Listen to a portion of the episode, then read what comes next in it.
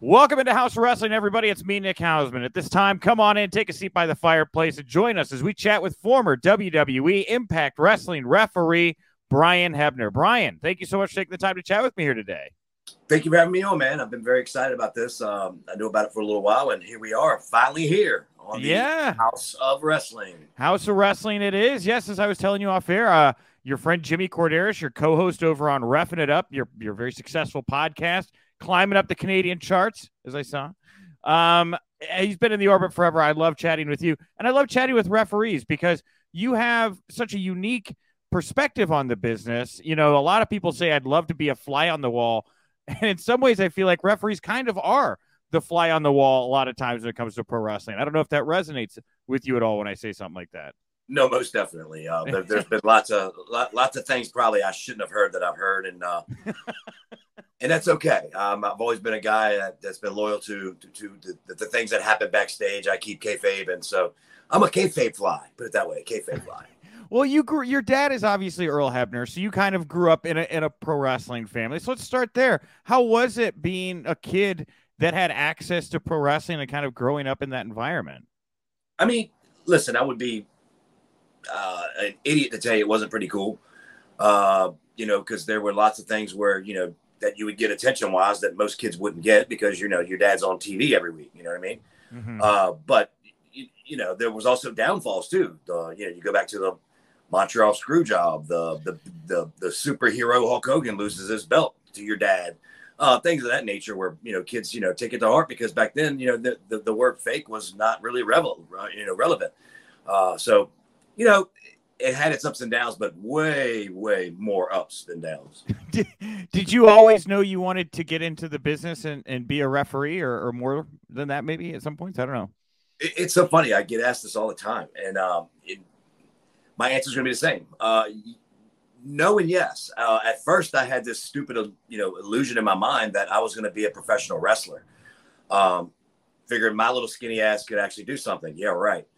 Um, but it, it, it, quickly became I realized I wasn't going to be a wrestler. Uh, once I started taking some bumps, you know, as a younger child, I was like, "Jeez, this shit hurts. No way." And uh, so I was probably like, "Yeah, maybe my dad's the smarter man. Maybe I should be looking into that avenue."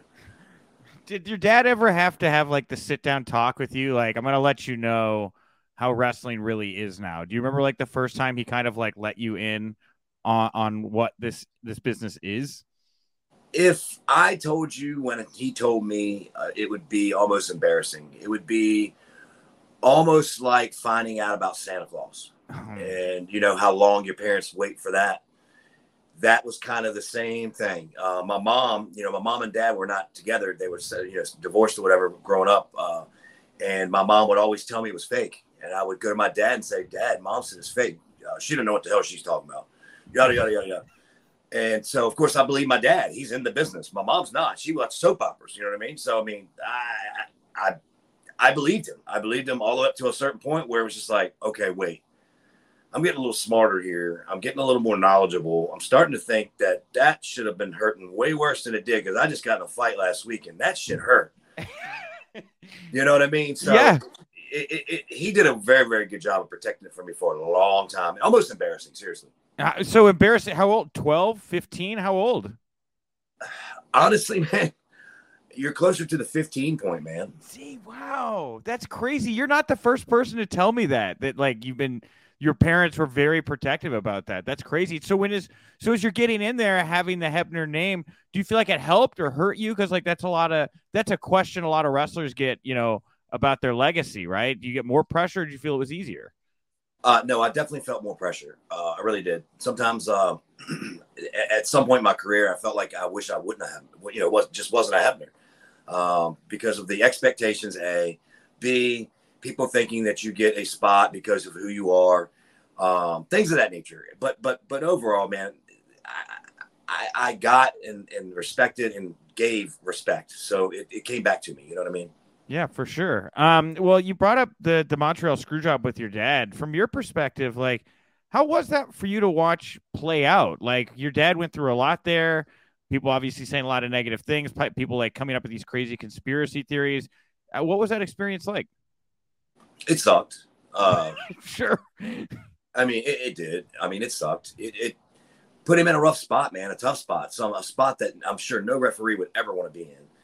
It's uh, just one of those moments in the in, in wrestling history that will never be forgotten about. It'll always be talked about. I mean, what are we, 20 something plus years into this thing? And here we are, me and you talking about it in 2023. I talked about it twice this week on two other podcasts, including one of mine. Yeah. Uh, it's just, it's just one of those things that'll never go away. And at this point, I really almost like don't even give a shit about it no more. Like I, I, I just kind of like you know it's it's it's in the rearview mirror. It's over with. Um, not that my dad anything did anything wrong at all. He did what he was asked. He, you know, he did what he was supposed to do for the company he worked for. It's just it gets redundant. You know what I mean as far as it goes. But it did, like I said. I guess the key word would be it, it just sucked. It just sucked. So did that change your like your perspective on the business? Like did it did it kind of make you more jaded or did it open your eyes? Like how did it how did it frame the way you looked at the uh, the business after you saw something like that happen? It just kind of woke me up to the fact that in the wrestling business anything can happen at any time and that you have to be someone with your head on a swivel you know what I mean? You, you, you have to be ready in this business. You just have to be because things change immediately. I mean, it, it, can happen. And I don't mean just the finish of a match. I don't mean that. I'm talking about anything. You know, it, it can all change. Someone can miss their flight. Someone could get sick. Someone could be drugged up. Someone could be drunk. I mean, it, it doesn't, anything can change. And that's just something that everyone that's in this business should always remember that nothing's ever set in stone. There's always gray in this wrestling business, always. Yeah, and drugged up. I'm assuming you're referring to the the Jeff Hardy uh, TNA match, correct? Yeah. I, I, wasn't necessarily referring to that, but that's that's a that's a great example. yeah. That's where my mind gravitated when I heard you say it. So when you get in there and you're working for WWE, then like how how is Vince McMahon treating you? What's what's your relationship like with him uh, in, in the company? I mean, we really didn't have one. It was more of a dodgeball. Uh, like in other words, uh, if I saw him, I went the other way, or uh, the intimidation factor. You know, th- there was conversations, but you know, in all honesty, I'm not gonna lie to you. You know, I, I, do say you know some things about Vince here and there, and I mean them. I'm not taking them back. Um, I think that there's a sort of a devil in that body, yeah, a demon of sorts. Um, the wizard, would would you would you, would you say the the bad wizard, of course, and um, but you know I had an overseas trip experience with him, and it, and it kind of opened my eyes up a little bit better with Vince, where he was more down to earth and not the Vince man that's backstage running a company. He was very relaxed. We had made a landing in Germany, and they treated all the boys, and we went to this big bowling alley they had for us. We had all the food and me and him got to sit and powwow. Uh, we had dinner the next. I mean, not dinner. Dinner. Dinner the next morning. Yes. Um, I'm sorry. uh, it might have been for me, but uh, anyway, uh, we had breakfast the next morning. He actually gave me one of his tokens that one of the, the troops gave him. when the, you know that, that you earn. Um, so he did show a softer side of me that I probably should talk about that I never do. It's always the other side, but that's the only real moment that I have with him as far as that goes. As far as me and him really talking once again, we had to talk. Obviously, I had did the Vince McMahon Hogan match at WrestleMania. I've done the Vince McMahon um, Zach Gowen match. I've done many of his matches. So obviously, I talked in that aspect, but that was just strictly business. So on a personal level, relationship wise, uh, Vince was Vince. He was my boss, and that was it. Yeah, how is it? How is it refereeing a Vince McMahon match? Is it, uh, I'm guessing there's a lot more pressure in that situation to not get something wrong, or no? Yeah, it's it's more pressure than you want. Um, I was I, I, I, was so young then, which is which was a blessing, because right now I wouldn't know what to do. Like in other words, if, uh, I could do it. I'm not saying that. What I'm saying is it would be much more pressure filled than it was when I was younger. Because when I was younger, I just didn't give a shit. You know what I mean? It was like, all right, I'll go out there. I, will I'll do this. I'll do that. Now I would think about it more because when we're older, when we get older we start to think about things differently and put them in different perspectives. So I didn't have a perspective back then. I was just gung ho. So it didn't matter. So now it would be more so stressful than it would be back then. But it was stressful still, though. Don't take me wrong. Well, you, you kind of talk about that kind of devil within with Vince. Obviously, now we're hearing so many things about Vince McMahon, right? These allegations, the hush money stuff, and it didn't just sound like it was just Vince. It was like kind of a culture around Vince kind of issue. Did you yeah. ever notice kind of a, a, a culture uh, or, or like what's being described now, I guess, about Vince McMahon? Not really. Um, yeah. I figured he was just a rich millionaire who ran a good business, wanted it the way he was, and I can be a prick because I can. And if you don't like it, I'll fire you or leave. Yeah. So uh, what what actually like led to you kind of wrapping up with WWE and taking off there? Because like I was trying to look into it here because it looked like your dad was gone a little bit before you left, and then you were stuck around for a little bit while after that. I, am I getting that wrong? No, no, no. You're right. You're exactly right. Okay. Um, basically, once the things happened with my dad, my uncle, I knew I was on a clock. I, I knew it was.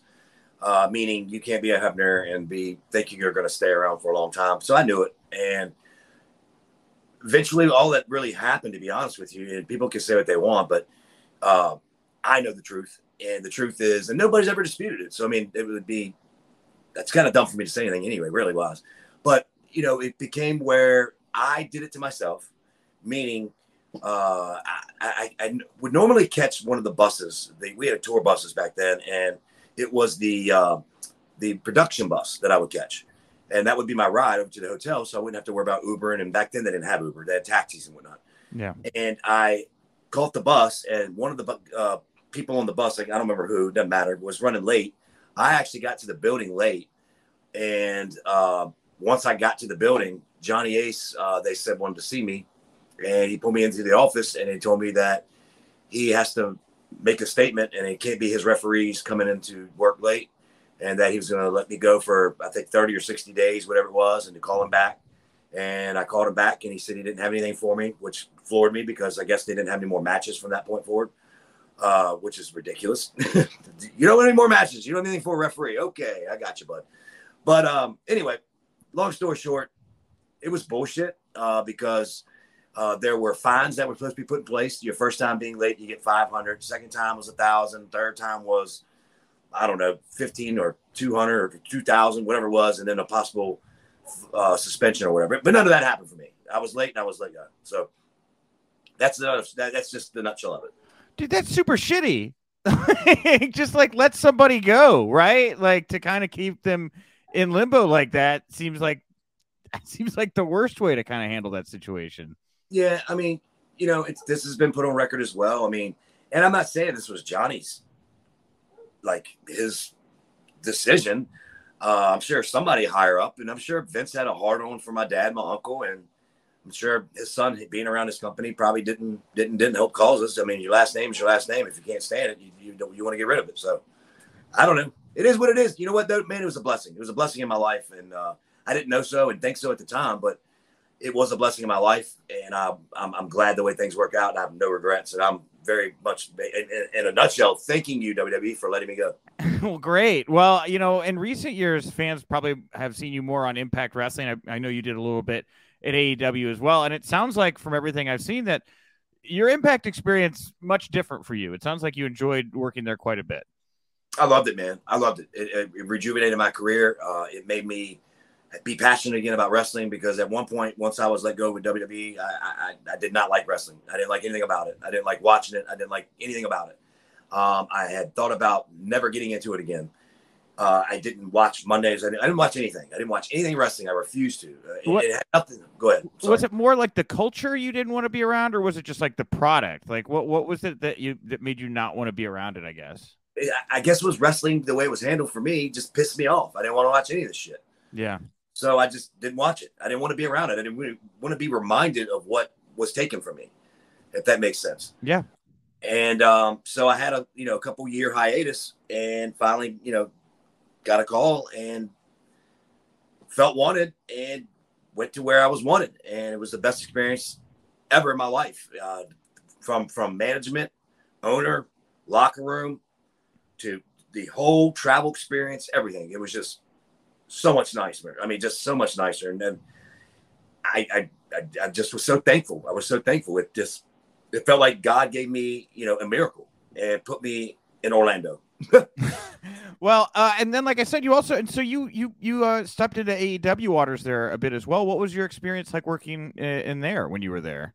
AEW was cool, man. It was cool. Uh, very, very comparative to the TNA locker room as far as camaraderie and things like that. It wasn't there, you know, long. I wasn't there, yeah. So I can't give the full assumption. But when I was there, I was welcomed with open arms. Everyone was cool.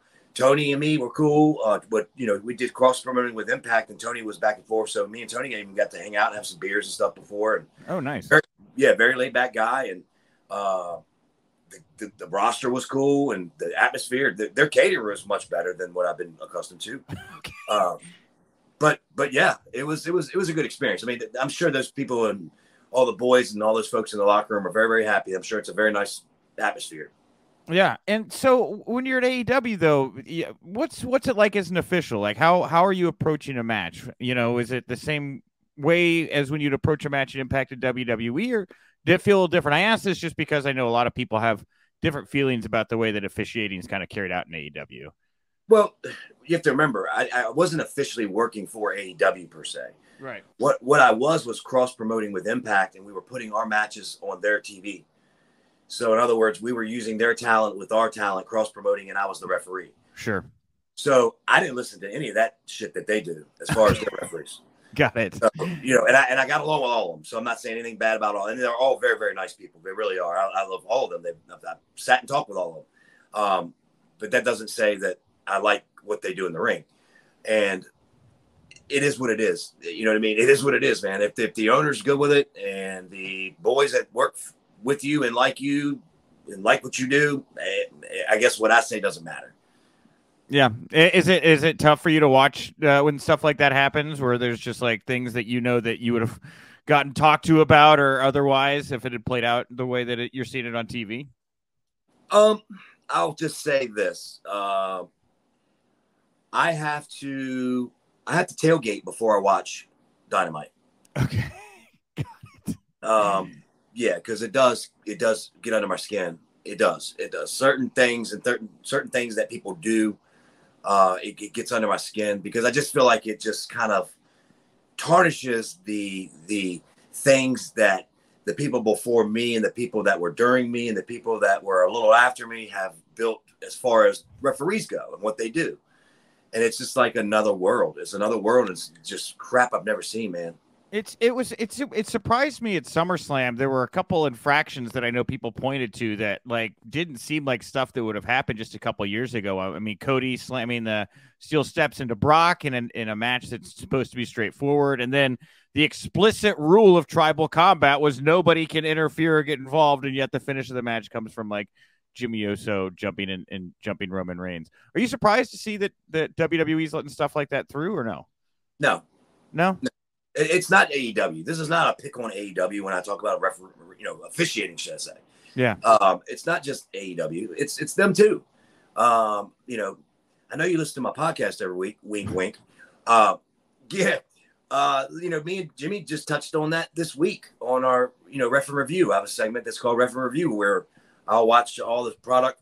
God bless me uh, for the week, and um, you know, figure out the things that really need to be noted and um, the things you just said were were on the show. Yeah, I know. Yeah, you know, it's it's if it's on your show, it's on my show, then there's a problem. That's what I'm trying to say. Then there's a problem, and the problem I once had, and I'm trying to just let it go, is that Tony Khan out of his mouth said that people don't care about the referees. That's such horseshit. And I'm sorry if I'm not supposed to say that. I apologize. Um, but it's bad. I mean, that's bad when the owner of a company is basically saying he doesn't care what his referees do. No one cares. Yes, they do. I wouldn't have one segment on my show dedicated to referees, even though I'm one. People would say, well, just because you're a referee. No, it's because it's being done wrong. It's being done wrong. So I'm trying to not nitpick, but fix or point out how things can be better. That's it. You know, and people can get mad all they want to. I can have an opinion just like everyone else. Why can't I voice my opinion and somebody not get mad? You know so, what I mean? So when wait when Tony said that when where did when and where did Tony say that? Was that something he said backstage or was that something he said in an interview? Because I'm, I'm no he's no he said it on Busted Open Radio. Oh okay. Yeah, I, I wish I could pull the excerpt for you. I'll go find or, it. Uh, it's on there. It's on there, and, and and word for word is not exactly the way I'm saying it. He, but word for word, I know he said people don't care about the referee or don't pay attention to the referee. That's hmm. not true. Yeah. Well, and again, you know, to kind of get into the nuance of the art, the the referees are what make the action real, right? You know, the fact that there are these barriers, there's these infractions, there's these rules. That's what makes it real, right? Giving the re- the referees the authority to push guys around and let them know that hey, you've got to get back to what's going on here. That's where a lot of the realism comes in a wrestling match. So I mean, that's where it's supposed to, man. Nick, you're right. I mean, but but but the thing is, that's not what's happening today, and it's just not, and that's why it, it, it infuriates me. That's why this Miller Lite's getting drank before I watch the show. Got it. Um, I mean, I'm being dead serious, man. It's just it very it is very frustrating, you know. And I jokingly said on refing it up this week that I would love to be the Paul Heyman of the referees. I would love to be what does he call himself? Let's see if you know, Nick. He uh the the wise man? Not that one. The special counsel? Not that one. The super agent? The, which which moniker are you looking for here with Paul Heyman? I Advocate? Want, there you go. Got there it. Okay. See, I was twisting around trying to see if you knew. I figured you'd spit it right, but you were right. The, the, ones he's using recently are the ones you just said. Thank you. Yes, but I would like, I would like to be the advocate for referees. I think it could work as like an angle. Hell no, for a shoot. for a shoot, like oh, so like a union rep. No, like me go to AEW and stay there for four months and work with them and have them have someone to answer to to come back Hey, Brian, how was this? Well, let me tell you, this was this, this, this was this. You did this great. This was wonderful. Let me show you your positioning on this one, where you should have been. Oh, on that finish, instead of you looking right at it, you could have done this and spend another time, four months at Impact Wrestling and do the same thing. In other words, monetize what they're doing. Have someone to answer to that's specifically watching what they do, just like wrestlers have. Do you know what I mean? Yeah, like an agent or a producer. I, I'm 100% with you, Brian, and I would love for you to do that, but it just doesn't seem like there's an appetite over there for that. Maybe on Collision, because they're doing things a little bit differently on Collision, but the vibe on Dynamite seems to be that pro wrestling guerrilla vibe, that Southern Cali vibe, where it was more just about you know the wrestlers and and reinventing you know spins and uh, different things and the referees kind of took a backseat in, in, PWG and became more a part of the show. That's at least the way I, I've interpreted it. You know, I mean, here's the thing. At the end of the day, no matter what you're trying to do, you can do a 450, 60, whatever you want to do off the top of a scaffolding that's 20 feet high above the floor and uh, whatever. You still need a ref and the referee still has a job to do. No matter how much you try to innovate and create different things, you need a referee that helps tell a story. It's just as simple as that. That aspect of wrestling will never change. It's been around for over 100 years. Yeah. Why would it change now? No matter how they're trying to flip what dynamite is to collision, it's still wrestling. It's still in the four corners. It's still with a barricade. It still got floor mats. It still has a ramp. It still has rules. It, it, I don't know, man it gets frustrating, dude. Yeah, um, I I saw one of your uh, uh, posts where you uh, thought it was Petey Williams that handed off the brass knuckles to Logan Paul. You feel pretty confident about that? I'm absolutely positive in that. Now I don't know if they're going that way. I don't know if that was just one guy they used to do it. I can tell you right now that guy in that picture's Petey Williams. I've worked around Petey Williams for many years. I know that nose. I know those arms. I know that. I know. I'm telling you, I know that's Petey Williams. Well, Petey, I think Petey wasn't he training Logan? Wasn't Logan working with him or not? Am I making that up? I'm not positive. I've heard that too, but that's not where I got that from. I okay. just seen. I had just seen that picture online, pinched it, squeezed it open, and looked, and it was two seconds. I went, "That's Petey Williams." Okay, it's it was just so it was such a weird finish too, right? Because it like came out of nowhere, and then Logan the Logan Paul's gone. Ricochet's back to being a wrestler, and he just got screwed over the night before. Very odd, very odd. A lot of a lot of weird booking coming out of that show. Shayna Baszler's booking on the other side of the Rousey match. I also found that very very interesting to say the least. It, I don't know. Uh, do you feel like they're losing a step right now? Especially people were not loving the the bloodline stuff at the end of the show with Jimmy coming back, from what I've seen. Um, you know what? For a long time, listen, wrestling is on fire right now. It's a great time to be a wrestling fan. But here's the thing: you take the bloodline story away, and in my opinion, and maybe maybe I'm missing one, and you could probably tell me more. Okay. You take the bloodline story away, and basically wrestling, though, as far as storylines, creativity, is the shits. Overall, overall, what is going on at AEW? Tell me the main story. well, I would argue the main story is CM Punk versus the Elite trying to put on a better show at the moment. Um, that, okay, that, that that has that, that has nothing to do with casual fans that are watching. No, it does not. So tell me where we're at there. Um, they're. Tr- I mean, look, I I agree with you, Brian. I they don't. They I think they would probably tell you. Uh, look at the work we're doing with MJF and Adam Cole, right? Everybody loves this act, right? Look, look at what we're doing with FTR. Everybody loves this act, right? I don't know if you can hear the uh, inflection of my voice. I'm doing an impression of a certain somebody. I hear you. I hear you because I'm doing it. yeah. Um, I think that they would. I think they would point to acts that they've pushed consistently, but that is not the same as storytelling. That's listen. All right. Before I do anything else, take the bloodline storyline away. Where are we at?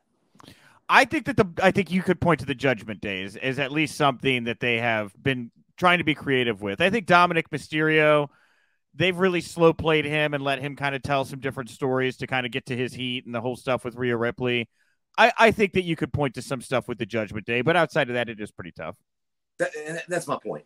So here's me as a casual fan. I like to look at it like that now. I'm retired, and I've always looked at it. It has nothing to do with being retired. Here's me. I want to watch a show that has me mesmerized by a story in it where I'm like bought in, hook, fish, sinker. Like, like, all right, wow, okay. So I see that Seth Rollins doesn't want to fight Brock Lesnar. I'm making this up. Right. Doesn't want to fight Brock Lesnar, but Brock's, Brock's just not letting him go. And he's the champion. Seth just does Seth doesn't want to defend the title. And then they do skits and they have things that draw me each and every week to make this story prolonged to get to your payoff. And those days are gone, it just seems. And I know that was a stupid thing I just said right there, but no. it's it's I want I want story and and, and cliffhangers week after week. I want to know different things. That's and it's not there for me. I'm not I'm not dying to watch Dynamite tonight. I know what they've advertised, okay, but they come out of nowhere. So why are the Hardys facing the Bucks? Why? Um, that's a great question. Uh, I, I'm pretty sure just because they thought it would be a cool match, right? Jeff, and then Jeff Jeff's allowed to compete in the United States. He hasn't been able to compete here in several weeks, so um, I would argue that's probably the only reason. There's not a huge storyline there, no. But that, but that's Dynamite's. That's, but again, that's more kind of the PWG so SoCal independent wrestling style. And I get, I don't say I want to say get a lot of heat, but it's not it's not okay to say AEW does indie wrestling. People get very sensitive about that. But their style on Wednesday nights is that of an independent promotion, Southern California. It is the pro wrestling guerrilla style. And look, they don't want to be like WWE. WWE has its model. It's a model you know, and you, it's the reason you get frustrated because they're not doing that model. But there's a reason that model exists, right? There's a reason certain things have been kind of refined over time that work. And I think that you're right about empowering the referees and focusing more on stories that, that draw people in to give a reason to watch these matches. I, I thought of another storyline as we were talking when you say remove the bloodline.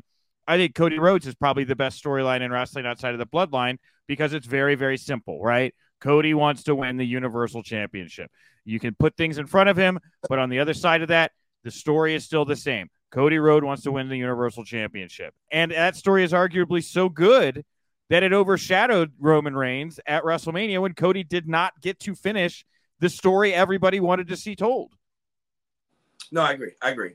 And th- let me just go back on what you just said. You're right. AEW is not WWE, and they're nowhere near it. Um, you're right. And I don't know what model that they think they want to go away from or whatever, but it doesn't matter. They're not at WWE at all. You're right. Um, but do you not find yourself though, kind of like in a like a blur? Like, all right, I, I don't know what I just watched week in and week out on both shows after it's all said and done. You know, and I know that you said the model of dynamite is announcing these matches that have nothing to do with story or anything, just throwing them out there and all that stuff. Well, that's why they're going to average 884,000 viewers a week and not move the needle at all because there's no reason to move the needle. They're going to have their hardcore fans. Don't get me right. They're awesome. They're doing great. I'm not knocking the product. 884,000 viewers is wonderful in today's cable, you know, business world.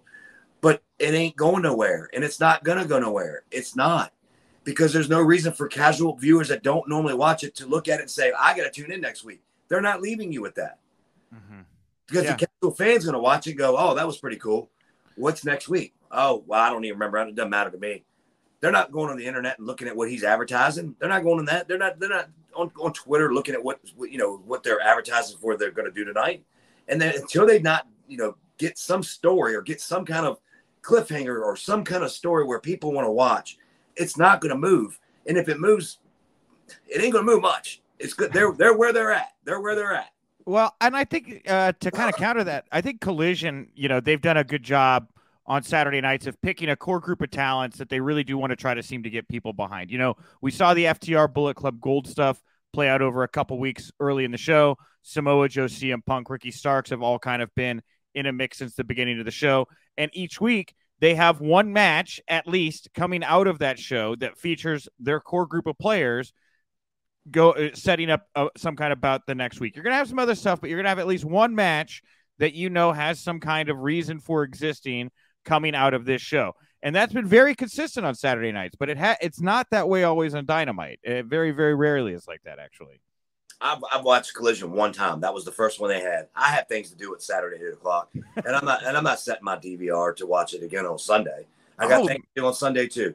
We got football coming. That's gonna be a rough spot to fill, man. That that time slot's gonna be rough. They took a beating. Uh, Collision did this week. I mean, a beating. Yeah, they did. Well, they did. You know, to be fair, and that is look, eh, that is accurate, right? But they did better than I thought. I thought they were going to do mid three hundred thousands. They managed to push over four hundred thousand and stay in the top twenty on cable. So I don't want to be too too too doom and gloom because there was a lot of competition on nights where they don't have that competition. Obviously, things have fared better for them, right? What well, do you think? Go ahead. I thought, I thought they were ranked sixty fifth in cable. I saw they were ranked number. I can bring it up here real quick. I'm pretty sure they were ranked number nineteen. Let me check real quick. You're probably right. I probably saw something else. It might have been. I don't know. Here, I could. No, you might be right. I don't no. want to say I'm right. I don't want to say I'm right because I have I have the I have the uh, WrestleNomics email here right now. Okay, August fifth plus rankings. They did Collision ranked. This is for August fifth. Collision ranked number sixteen and okay. P eighteen to forty nine. So it did it did better. Oh, yeah. that, but that's in that that's in that uh, age age group. Yes, in the in the in the key demo they ranked number 16 for the night. Yeah. So okay. uh, overall maybe, they overall they overall viewership they may have been lower. Yes. Maybe that was what it was. I don't know. Yeah. Uh, Either way. They, they say that and look the, the the the key demo is that's where the rankings come from. And so Warner wants them in the top 5. They fell below that. They down to 16. Not great. But again, heavy competition. I don't know that they got buried. What do you uh what do you think of CM Punk? Well, um, I don't know what there is to think of CM Punk. Like, what is CM Punk? Uh, he's a mid carder. Wow, he's a, he's a mid carder. He's he's not a he's not a top level wrestler. He's he's the he's a main event thinker. He's a main event moneymaker. He's a main event causing chaos. he's a moneymaker, chaos making main eventer as far as a wrestler, I could care two shits to watch him do a match. Seriously. Really? Absolutely. And you Nothing. just don't think his you don't think his in ring style is at the level of other main eventers that you've worked with in the ring. So I'm not trying to flip this question. I'm just trying to see what you would say. Okay. Can you name people that you think that he's close to, near, ability wise in the ring? In ring. I mean, so are you saying he's better than say Randy Orton? Are you saying he's better than uh, Seth Rollins? Is he better than Roman Reigns? Is he better than uh, MJF? Is he better than shit? Even Ricky Starks at this point. Is he better than Jake Paul? Jake or what is what's Logan Paul? The other Paul. Logan Paul. Uh, no, he's not. I mean, that's my opinion. Now, I'm leaving it in your court, not taking your opinion away. And sure. Do you agree or not? I mean, or you tell me who he's better than that, where he's at in his stature as main event main guy in that company. Um, I think that Punk has probably taken more towards the main event style of the mid 90s, which is kind of out of fashion at the moment. Um, in a way, and and I, I'll say that I'll say that because after talking to Sean Waltman at length about the way that that crew did matches, when you really slow things down and tell the story, it doesn't you're not doing a whole lot. And I agree. Randy Orton is probably the best at that. He's a fantastic wrestler. Punk does not do as much as others, but I think what the selling point is with Punk is like you said, he creates interest around himself, right? And that's what makes the matches better, right? I can watch two great wrestlers that really didn't do anything to make me interested and enjoy it, but I'll watch two guys that maybe aren't as good of wrestlers, but man, do I care about them or want to see somebody's ass get kicked?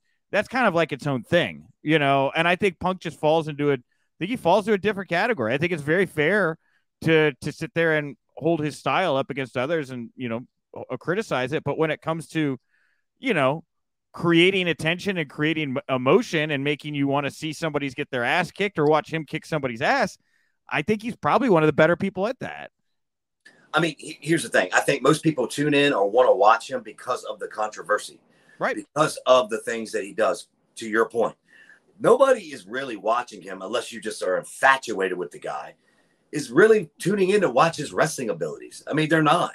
They're not going. Okay, I can't wait to watch this match with CM Punk because you know he's going to be phenomenal. No, they're not. They're what they're doing is they're going. Well, this got a match with CM Punk. Let's see if he does something stupid afterwards and has something to say or before. That's what it's about. It's about controversy causes cash.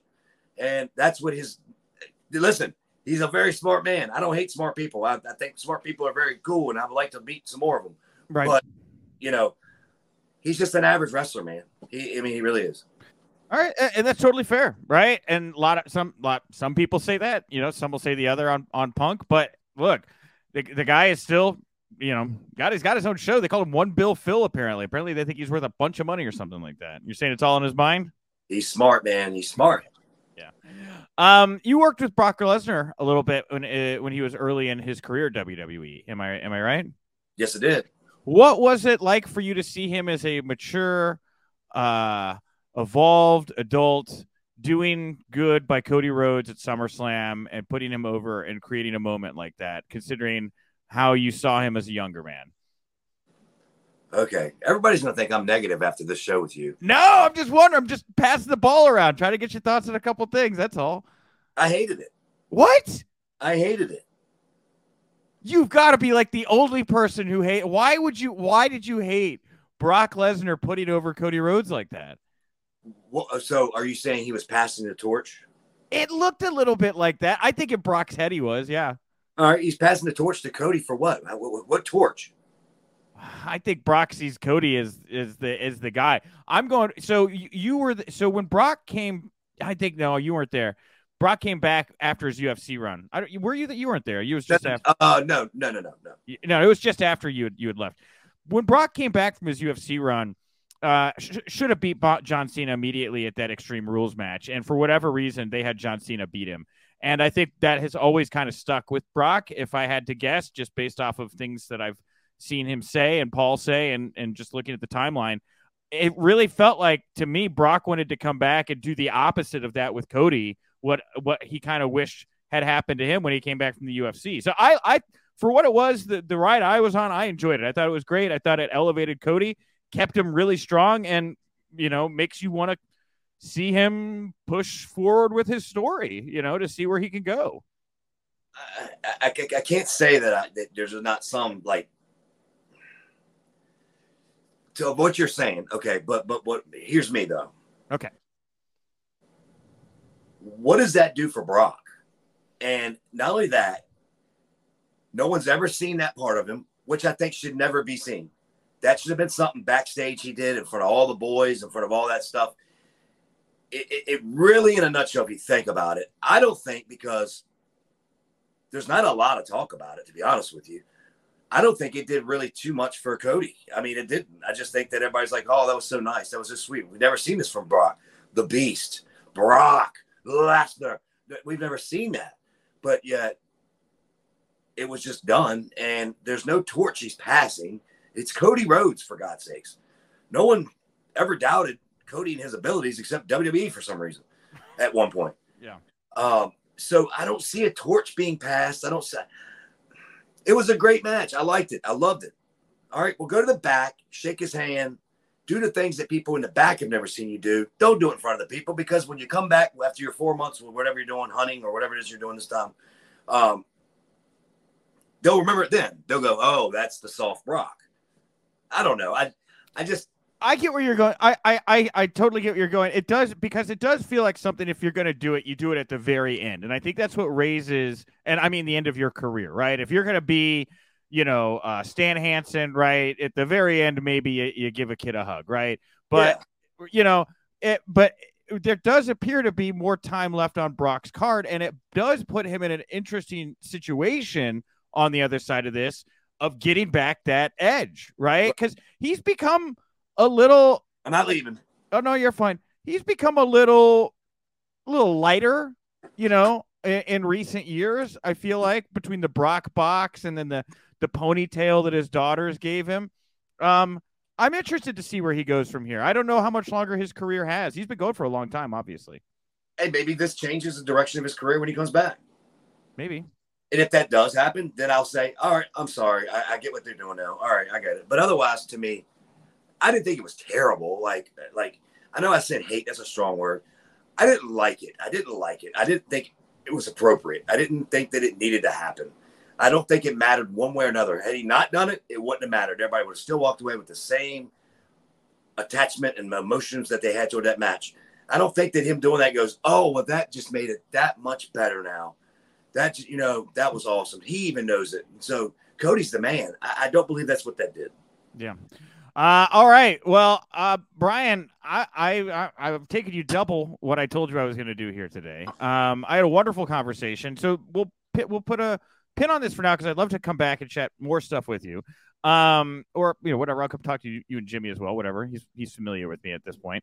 Um, but for you, obviously, you chose to step away, retire, how was that decision weighing on you? Are you happy away from the business, or do you ever get the itch?